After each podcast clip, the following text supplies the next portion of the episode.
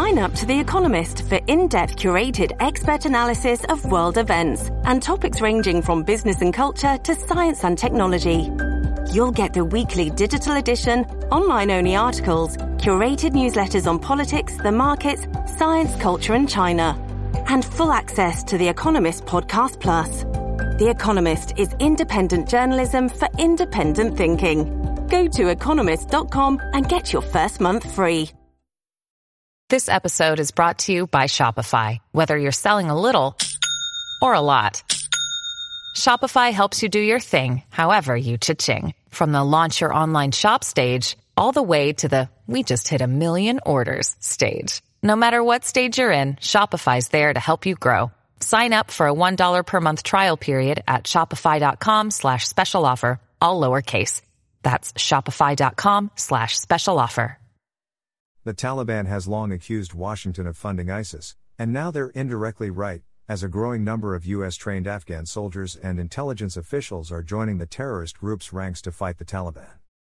The U.S. spent a staggering $88 billion arming and training Afghanistan's military, only for Afghan forces to crumble before the Taliban's lightning fast reconquest of the country in August. Though the Taliban have promised amnesty to these personnel, stories of violent reprisals have circulated, and according to the Wall Street Journal, a relatively small, but growing number of former Afghan soldiers and spies are flocking to the only outfit currently resisting Taliban rule, Islamic State terrorist group. Islamic States, is, formerly ISIS, Afghan offshoot, ISK, is eagerly absorbing these U.S. trained recruits. According to the former security officials and Taliban members the Wall Street Journal spoke to, some former government troops have joined for a paycheck, and others for lack of a better alternative to Taliban rule. If there were a resistance, they would have joined the resistance, former spy chief Rahmatullah Nabil told the paper, adding that for the time being, ISIS is the only other armed group. Though ISK and the Taliban are both Islamic fundamentalist groups, their ideologies differ. The Taliban are a predominantly Punjabi nationalist organization with no stated goals beyond Afghanistan's borders, and a tolerance for the country's other Muslim sects. ISK, by contrast, view Shiites and other Muslim sects as apostates and aim to establish a worldwide Islamic caliphate, as is attempted to do several years ago in Iraq and Syria. Initially suppressed by the Taliban, ISK mounted a resurgence amid the chaos of the U.S. withdrawal from Afghanistan, carrying out a suicide bombing outside Kabul airport in August that killed around 200 Afghans and 13 U.S. troops.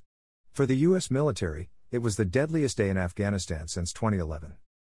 It is unclear what critical expertise in intelligence gathering and warfare techniques these new recruits will bring to ISK, given that the supposedly 300,000 strong Afghan military they came from folded before the Taliban in a matter of weeks, with its members often fleeing or surrendering without firing a shot. However, the fact that these US funded fighters are signing up to a hardline terror group within months of the US leaving Afghanistan illustrates a problem that decision makers in Washington evidently haven't learned from in four decades of experience. Just as the US funded Afghan Mujahideen would eventually morph into the Taliban in the late 1980s and 1990s, and the Afghan military is on track to bolster ISIS K's ranks, the disaffected Iraqi soldiers left without a job following the US invasion in 2003 ended up providing a steady stream of recruits for ISIS several years later. The U.S. security establishment has already begun to sound the alarm about ISIS K's resurgence, with U.S. Undersecretary of Defense Colin Kahl telling the Senate last week that the group could be in a position to attack the West from Afghanistan within six months. The Taliban, at least publicly, are unperturbed. We are not faced with a threat nor are we worried about them, Maulawi Zubair, a senior Taliban commander, told the Wall Street Journal. There is no need, not even a tiny need, for us to seek assistance from anyone against ISIS.